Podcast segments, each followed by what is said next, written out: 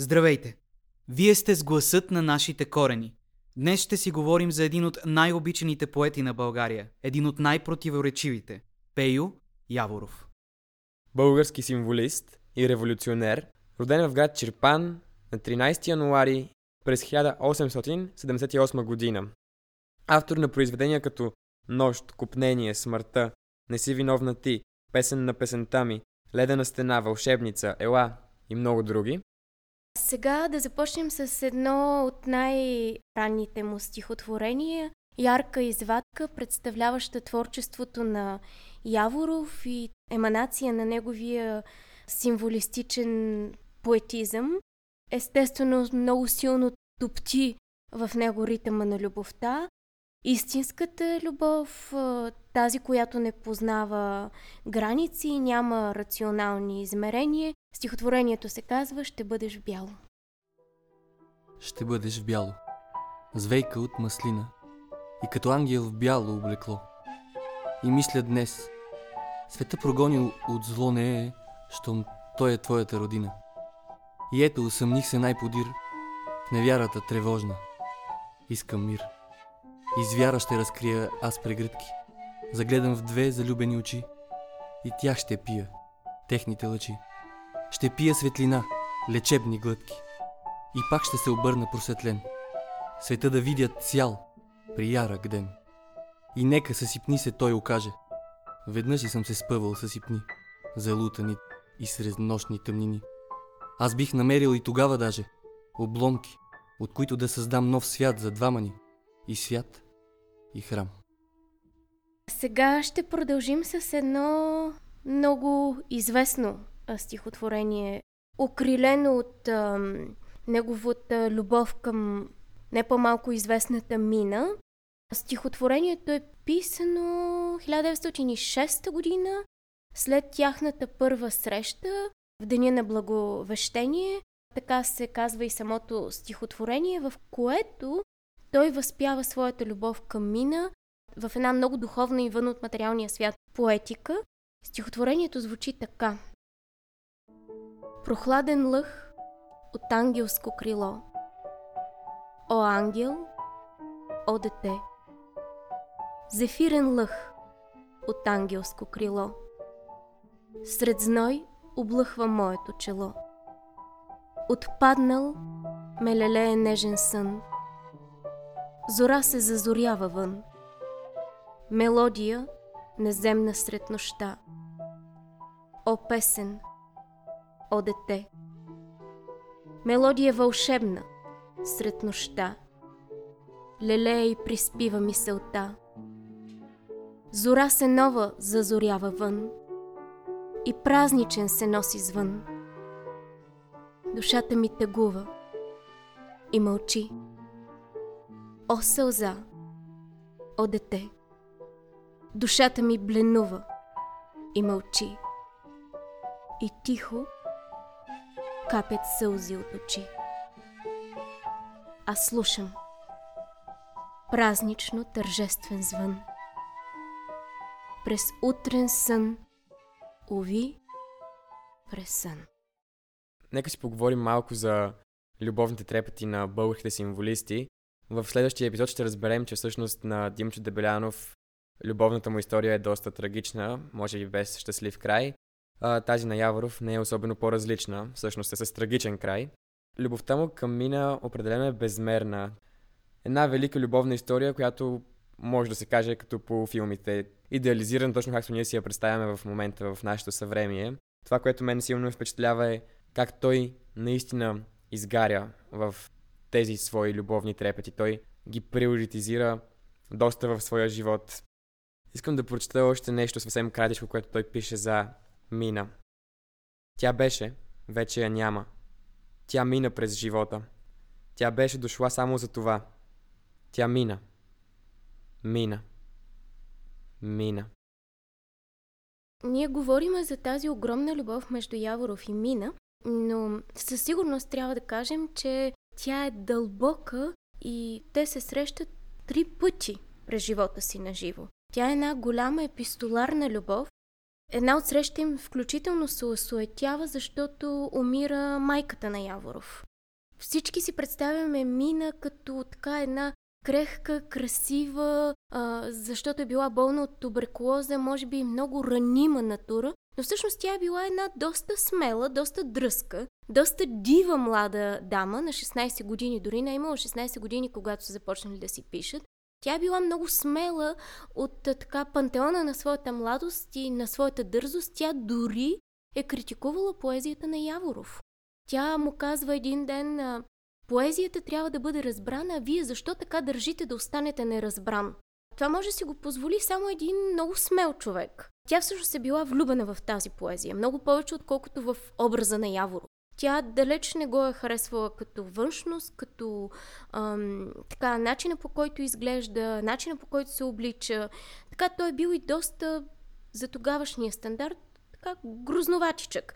Дори в семейството му се съмнявали, че той е бил син на баща си, защото всички останали деца се приличали на него, синеоки, красиви, а, Яворов е бил така с едни ококорени, а, тъмни очи. А, дори а, мисля, че майката на Мина разказва за един техен изглед, когато го е видяла за първи път и какво лошо физическо впечатление е направило. С жълтото около очите, с един така с сухрен, синкава кожа.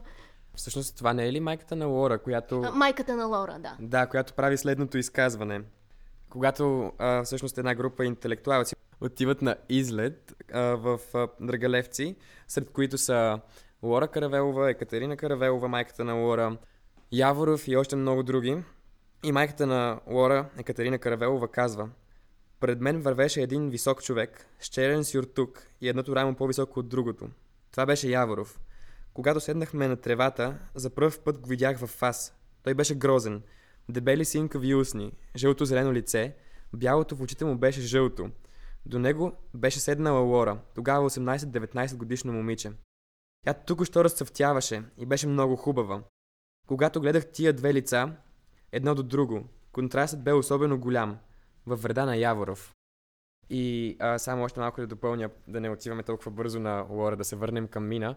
В техните писма се усеща наистина един обмен на много интелектуална творческа мисъл и като че ли дама да си пишат поезия.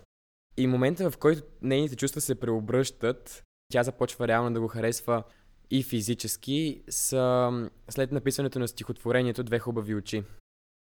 Много са жените, които се припознават в това стихотворение. Една от тях е Дора Габе, но така на мен се ми се ще да вярвам, че то е посветено на Мина. Две хубави очи, душата на дете. Две хубави очи, музика, лъчи. Не искат и не обещават те. Душата ми се моли. Дете, душата ми се моли. Страсти и неволи.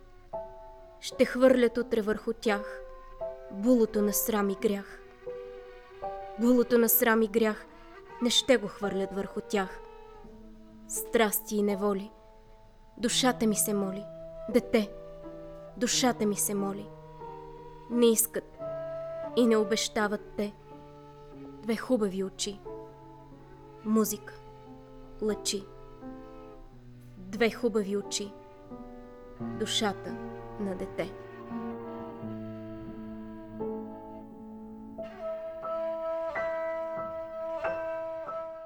И сега тук след това стихотворение ми се ще да цитирам едно от писмата на Яворов до Мина, в доказателство за това, че все пак това стихотворение е писано за нея. Той казва така. Когато я гледах, аз гледах само нейните очи. Когато затвори очи, аз чувствах само нейните ръце. Ръце в ръце, които трепереха с трепета на всички радости. В писмата им се усеща един непрекъснат купнеш един към друг, едно непрекъснато стремление един към друг. Говорихме за натюрела на Мина.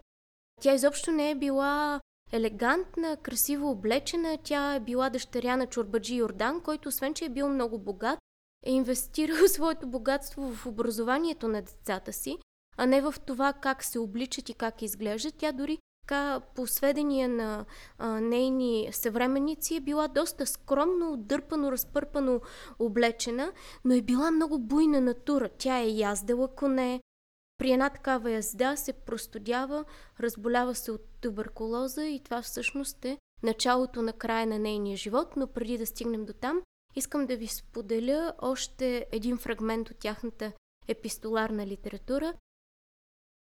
Отново една малка част от писмото, написано от Яворов Домина на 4 януари 1908 година. Може би никога женски образ не е вдъхвал такова обаяние. Може би никога очи на девойка не са грели с такава чистота. Винаги, като те видя, мое щастие, аз чувствам желание да се моля като един грешник, който обаче не очаква изкупление за своите грехове. Аз бих желал да не съществуваше мое минало до вчерашния ден, когато те съзрях като една икона и когато те послушах като една небесна песен.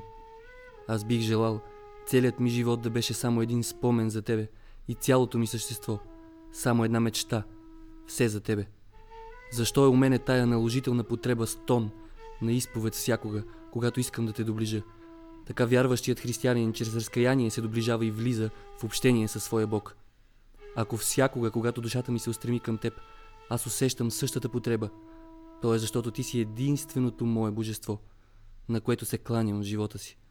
И винаги, когато мисля за тебе, аз чувствам да витае над мене духът на майка ми.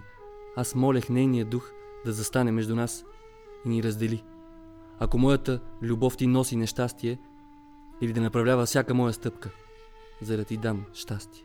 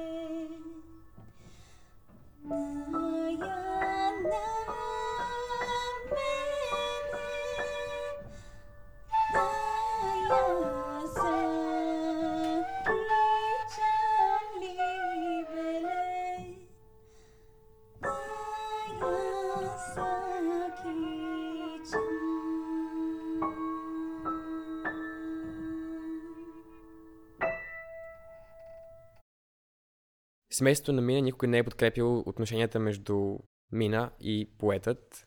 Затова в техните писма много често се усеща как тя е колеблива, освен това тя е още много малка. Аз, ако, например, направя сравнение с себе си на 18 годишна възраст, със сигурност не бих приоритизирал една любов, колкото и силна да е тя, защото в момента, например, тя много се е чудила къде да учи. Искала е да учи в Русия, след това да замине за Париж. Ако това не се случай тя имала планове да стане учителка в Македония. Когато тя го споделя на Яворов, той казва, че ако тя стане учителка в Македония, той ще стане четник в Македония. Бих прочел още един малък отказ от писмо, което ми напише до Яворов на 4 октомври през 1906 година. Постарайте се да ме забравите. Не сърдете се никому, защото никой не е виновен. Много ви се моля да унищожите писмото ми. Аз нямам сила да направя същото с вашите. Но за това пък мога да ви прегърна, ако това желаете. А, малко не във връзка изцяло с това писмо, бих искал да върна към една история, в която тя му казва в едно писмо колко е гадно да си жена на поет.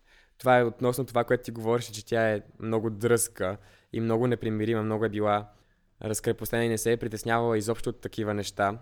Мишо говори за неприязнене на семейството на Мина към а, а, Яворов и те са така правили всичко възможно да прекършат тази а, любов на Мина към Яворов.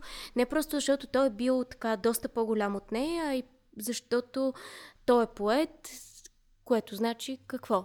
М- несретник. Не може да подсигури бъдеще на дъщеря им, така един достоен охолен живот. Благодарение на това настроение на семейството, един ден Мина си иска всичките писма обратно, които поета е писал. Става така голям скандал между тях.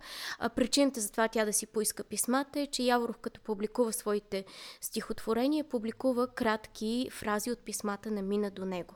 По повод на това, че Мина си иска писмата, Яворов и пише Оставям всичките свои писма от теб – докато устните на някой друг не докоснат твоето лице. Тогава ми ги върни, ако съм жив, ако не, изгори ги. Такава изпепеляваща е била тяхната любов. За съжаление, тя не се реализира. Мина иска през цялото време да оздравее, за да започне да учи, да се сплетат животите им заедно, но така или иначе се разболява. Яворов прави опити да я посети на последните мигове от живота и семейството му забранява. Самата Мина не желая да бъде Яворов да я види в това състояние, защото тялото е било покрито от рани. Тя не искала любимия човек да я види в това състояние. И след смъртта на Мина, като малък реваранс, семейството и му подарява няколко от нейните лични вещи. Вълшебница. Душата ми е пленница смирена, пления твоята душа. И пленена, душата ми е в тихи две очи. Душата ми те моли и заклина. Тя моли. Аз те гледам. Век измина. Душата ти вълшебница мълчи. Душата ми се мъчи. В глад и жажда. Но твоята душа не се обажда. Душата ти, дете и божество. Мълчание в очите ти царува. Душата ти се може би срамува за своето Вълшебно тържество. Мина едва на 16 години, а той на 28 и въпреки това тя остава муза за огромна част от неговото творчество. Стихотворенията Блян, Вълшебница, Пръстен сопал, Ще бъдеш в бяло, Не бой се ела и Шедьовърът две хубави очи. Също така много други непубликувани стихотворения и кореспонденция от писмата им. Сега ще чуем едно от стихотворенията посветени на Мина – и след това предлагам да преминем към втората любов на Яворов, а именно Лора Кравелова. По стъпките ми редом никне жълта злоба. Аз семето на зло неволно сея вред. Миг негде ако спра, пред мен е зине гроба на всеки идеал и бързам пак напред. Тъй може би проклинам в майчина отроба, но ти ела, на пук на Орисия зла, не бой се и ела. И съсък на змии и крясъци на жаби, аз чуя недосяган в тъмни самоти. Ден взора ми лови, нощ думите ми граби. Сам си неведнъж обсипах с клевети, че сила ме задавя сред безброя слаби. А себе си ломя, от мене бягат те, но ти ела, дете, ела, свидетелствувай в мрачна безнадежност, как чезна за доброто, как му вярвам аз. Ела, свидетелствувай колко топла нежност душата ми опази в твоя леден мраз. Свидетелствува и още лудата безбрежност на моята любов. Напук науча зла. Не бой се. Ела. Преди да преминем към втората голяма любов на Яворов, искам да направя една вметка за неговия личен живот и как всъщност всеки един от поетите, всеки един от интелектуалците на, на България, животът му не е бил достатъчен само в поезията и в така интелектуалния живот и изцяло културния живот на страната, а също така един виш идеал е да жертват своя живот за страната и за нещо повече от своите лични щения. И една такава интересна история е как четирима четници, четирима войводи влизат и завладяват град Кавала без абсолютно никаква съпротива, блафирайки, че в гората чака българската армия, ако не се предадат, ще бъдат обстрелвани.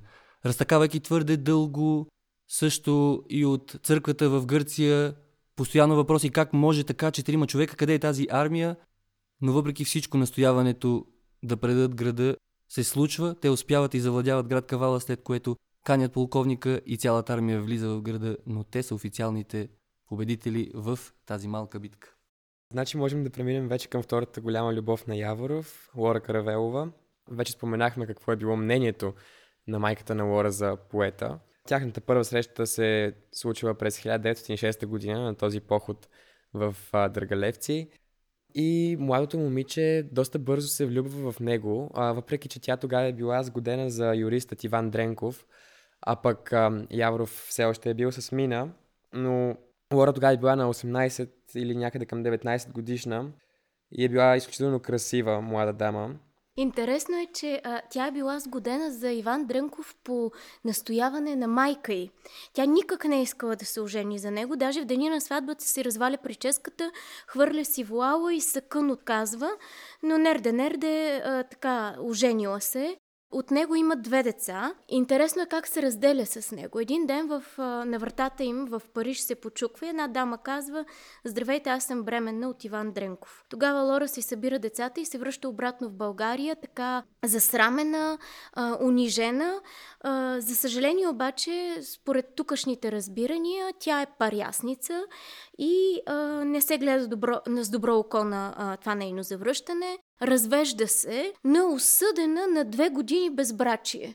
Това днешно време го няма, но на времето го е имало. Две години е нямало, нямала право да се да сключи брак с някой друг. Но разбирате, че любовта между Лора и Яворов е толкова силна, че три месеца по-късно, съвсем тайничко, в Подуенската църква а, сключват брак. Лора е била влюбена в Яворов и не само заради неговата поезия, тя е виждала в него воинствения дух на баща си, Петко Каравелов, за който ние знаем много. Знаем за неговите така походи и действия да направи България едно по-добро място за живеене. Това му е донесло и много незгоди и тегуби. Самата Лора произлиза от едно така доста добре поставено семейство. Майка е Катерина Каравелова, бива наричана единствения мъж в България. Тя се опитва, тя прави много действия да спаси българските евреи. Въобще това е едно много будно семейство. Има три деца. Първото дете Радка умира преди да направи две години.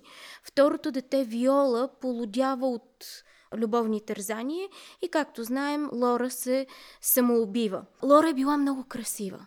Лора е била мис София и трета на конкурса за мис България. Като че ли тяхната любов се развива най-силно и най-бурно, докато те не са заедно. Защото три дни след сватбата Яворов заминава за Македония като четник.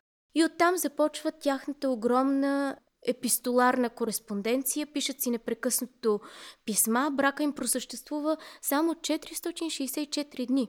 И когато той се връща обратно в дома си на Раковска, който всички познаваме и ви препоръчвам, ако не сте го посещавали да го посетите, Лора всичко е подредила, направила, очаква бъдещия си съпруг, за да живее щастливо и доволна, така както те са си го представили. Вметна за дома Раковска номер 136 днешно време, тогава е било 126. Това е една квартира, която заедно са наемали. Там всъщност се е случило и самоубийството на Лора. Те са били на на гости на техни познати. На това гости всъщност е бил Михаил Кремен с неговата съпруга Дора Кремен, която е била на 16 години. И за зла съдба, за злощастие на пияното е засвирила Дора Кремен траурния марш. А Лора е била много суеверна, тя е вярвала, че чуе ли тази мелодия на Шопен, нещо много, много, много, много лошо ще й се случи. И тя е предчувствала това нещо лошо, когато разбираме, че Лора е била страшно ревнива. Тя е ревнувала Яворов дори от сянката на, на мина. Разбирате, че това е една невъзможна ревност. Не можеш да се конкурираш с някой, който дори вече го няма. Яворов е бил драматург в Народния театър и се е случвало Лора да разбива вратата на кабинета му, защото е вярвала, че той се е затворил с някои от актрисите. Но Яворов кротко си е пишел неговите произведения. Така или иначе, Лора страшно много ревнува Яворов от Дора. Когато се прибират, взима, облича булчинската си рокля. Тя е била облечена в черно на сватбата си. Взима револвера и се застрелва. Яворов се опитва да я спаси и казва Защо, бе, Лора, защо? И с последните си думи, последния си дъх, тя му казва Защото те обичам.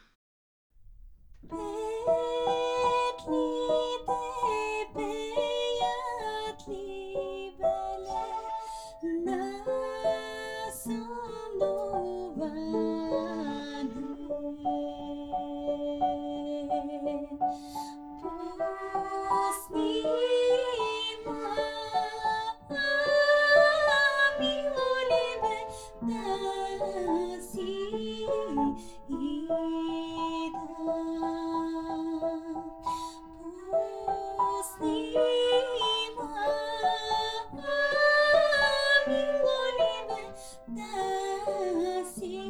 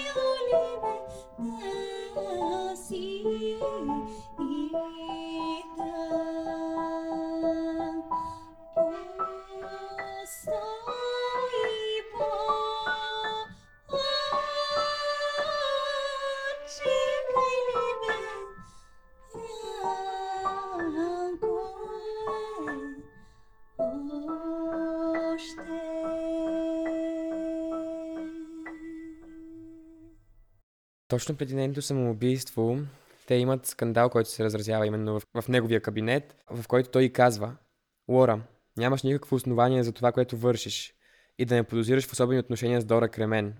Но тъй като постоянно я тормозиш с подозрения, действително можеш да направиш един мъж да тръгне по крив път. А, освен това, мисълта за смъртта при Лора е била доста проявена преди това. И тук искам да вметна едни думи на Яворов, които се отнасят към Лора. С мисълта със смъртта тя беше свикнала толкова, че чувстваше някаква слабост в нейната близост. Това е относно мисълта за смъртта на Лора. И нещо още относно ревността. Наистина тя била до такава степен ревнива, че думи на Яворов са следните. Нейната ревност бе велика, както беше велика и нейната любов, и нищо не можеше да я удовлетвори. Тя ме ревнуваше винаги, навсякъде и от всичко. От хората, от самата ми работа, от мъртъвците. Каквото и да правех, колкото време и да й отделях, никога моята любов не беше достатъчна за нея и тя вечно се измъчваше от съмнения.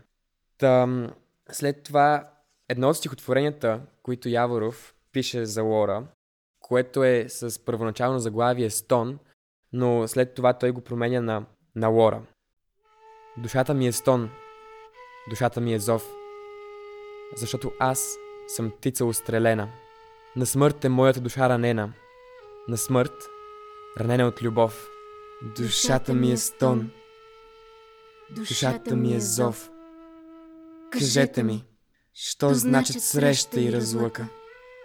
И ето, аз ви думам. Има ад и мъка. И в мъката Любов. Миражите са близо. Пътят е далек. Очудено засмяна жизнерадост на наведение и алчна младост, но знойна плът и призрак лек. Миражите са близо, пътя е далек. Защото тя стои. Сияние пред мене. Стой, ала не чуе. Кой зове и стене? Тя, плът и призрак лек. Яворов е осъден по дело 205 за убийството на Лора Каравелова. Екатерина Каравелова е убедена, че той е убиеца. Има една много известна снимка на ръката на Лора Каравелова, която е замръзнала с свития пръст, който е натискал спусъка на револвера. Но така или иначе Яворов е оправдан, но докато това се случи, той има една нелека съдба. Обществото е разделено на две. Едните вярват, че той е убиеца, другите знаят, че той не може да направи такова нещо. След смъртта на Лора той спира да пише. Една година не пише нищо. Единственото нещо, което прави е да редактира свои стихотворения. Знаем, че след това и той прави опит за самоубийство, но от този опит той единствено ослепява. Тежка е неговата съдба. Разказва как а, един ден на Витушка, докато е вървял, се е спънал и е паднал и никой от гражданите не, не е искал да му подаде ръка. Посетила писателското кафене с идеята да провери дали все още може да понася хора. Всичко го влече към Лора, т.е. към отвъдното, към ония свят, в който тя е и разбира се, слага край на живота си, като поглъща отрова и се застрелва. Преди да приключи този епизод, бих искала да ви прочета едно от най-любимите ми стихотворения на Яворов, вдъхновило една от най-големите български певици, Камелия Тодорова, да напише своята песен Теменуги, която ви препоръчвам да си я чуете. Теменуги. Вас слънце ви не вижда, лъх зефирен ви не допира. Сред тръни, скромни и без дъх, дори пчела ви не намира. Печални, бледните менуги. Печални чакате ръка, сънувате и пръсти нежни. Напразно чакате така. Надежда, тихо, безнадежни. Ви мрете, болни теменуги. Ви мрете, в храсти и будил. От първи ден чела навели. Желание в живот не мил, мечти неволни и несмели. Ви чезнете, едни след други. О, бледни, болни, теменуги.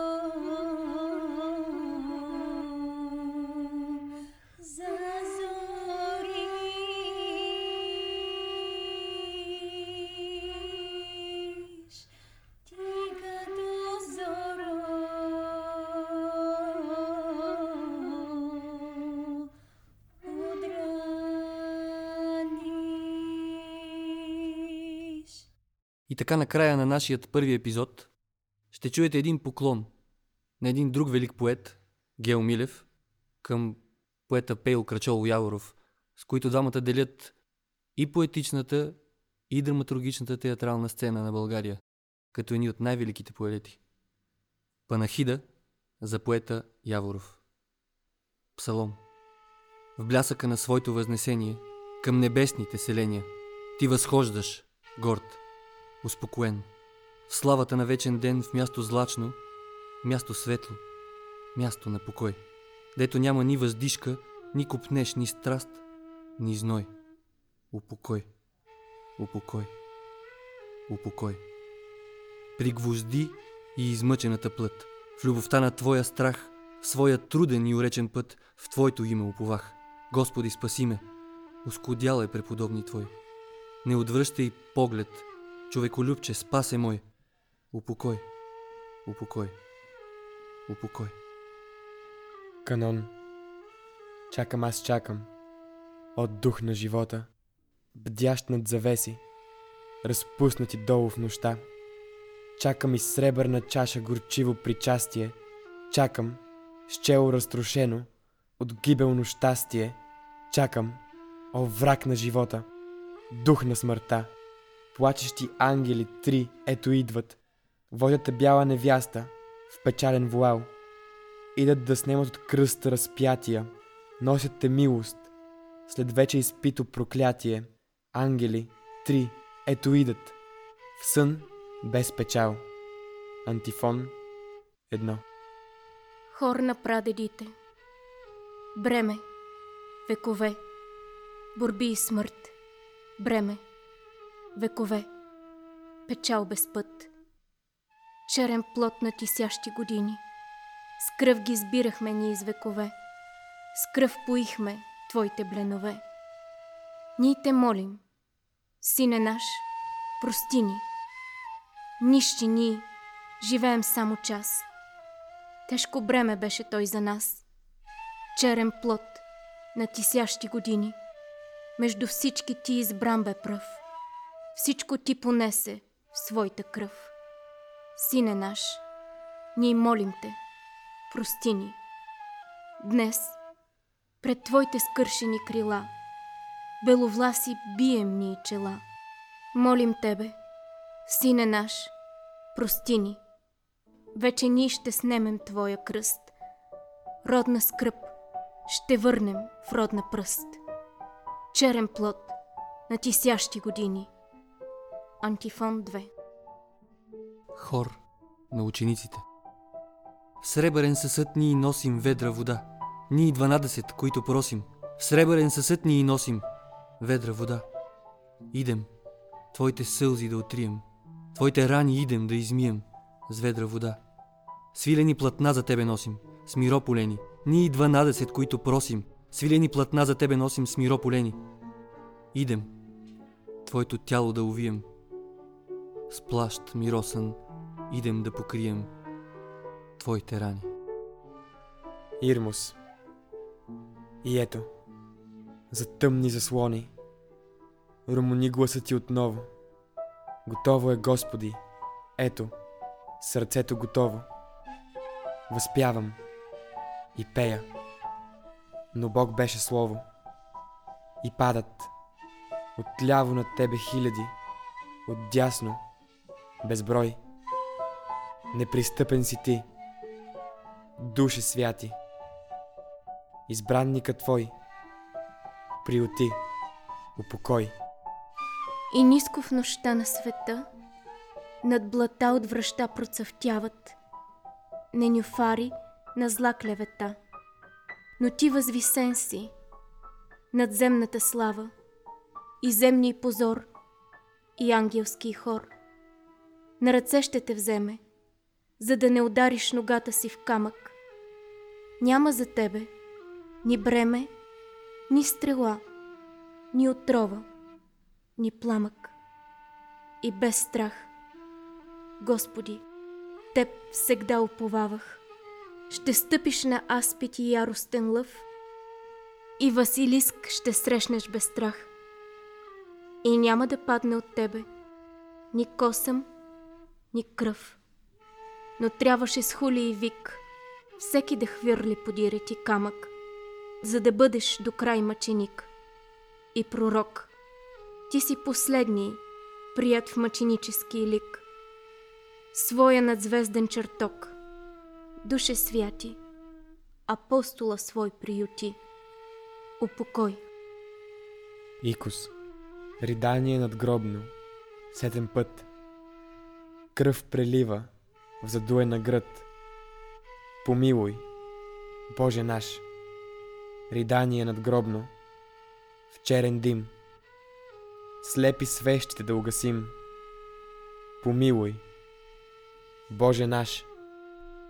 Ридание надгробно. В тъмни и път. на душата лъч от свещ и плът. Помилуй, Боже наш, ридание надгробно и вървим, сляпо към възторг неуязвим. Помилуй, Боже наш, ридание надгробно, помилуй, Боже наш. Слава. Ти си ангелът горд. Ти си тъмния акорд на печалната слава. Прости, кръст звезди падаш ти, с полумени крила. В тях стрела, окървавена ти. Устрелен през нощта, устремен в пропаста, с тебе падат звезди без крила. Своите черни крила дух вечерен на сън ще затвори. Под звън и мъгла. Звън последен, прости, небеса без звезди, нашата сетна целувка в земи, под безбурния взор на Сатурна в нощта, пепелта в твоята урна жуми. Вечна памет в света, спи кръвта под леда. Вечна слава на Вишния Бог. Вечна памет. Амин. Алилуя. Амин. Ти един, вечен син и пророк. Вие слушахте гласът на нашите корени. Сезон 2. Епизод Пейо Яворов. Две хубави очи. Очаквайте през месец април епизод Димчо Дебелянов. Аз искам да те помня все така.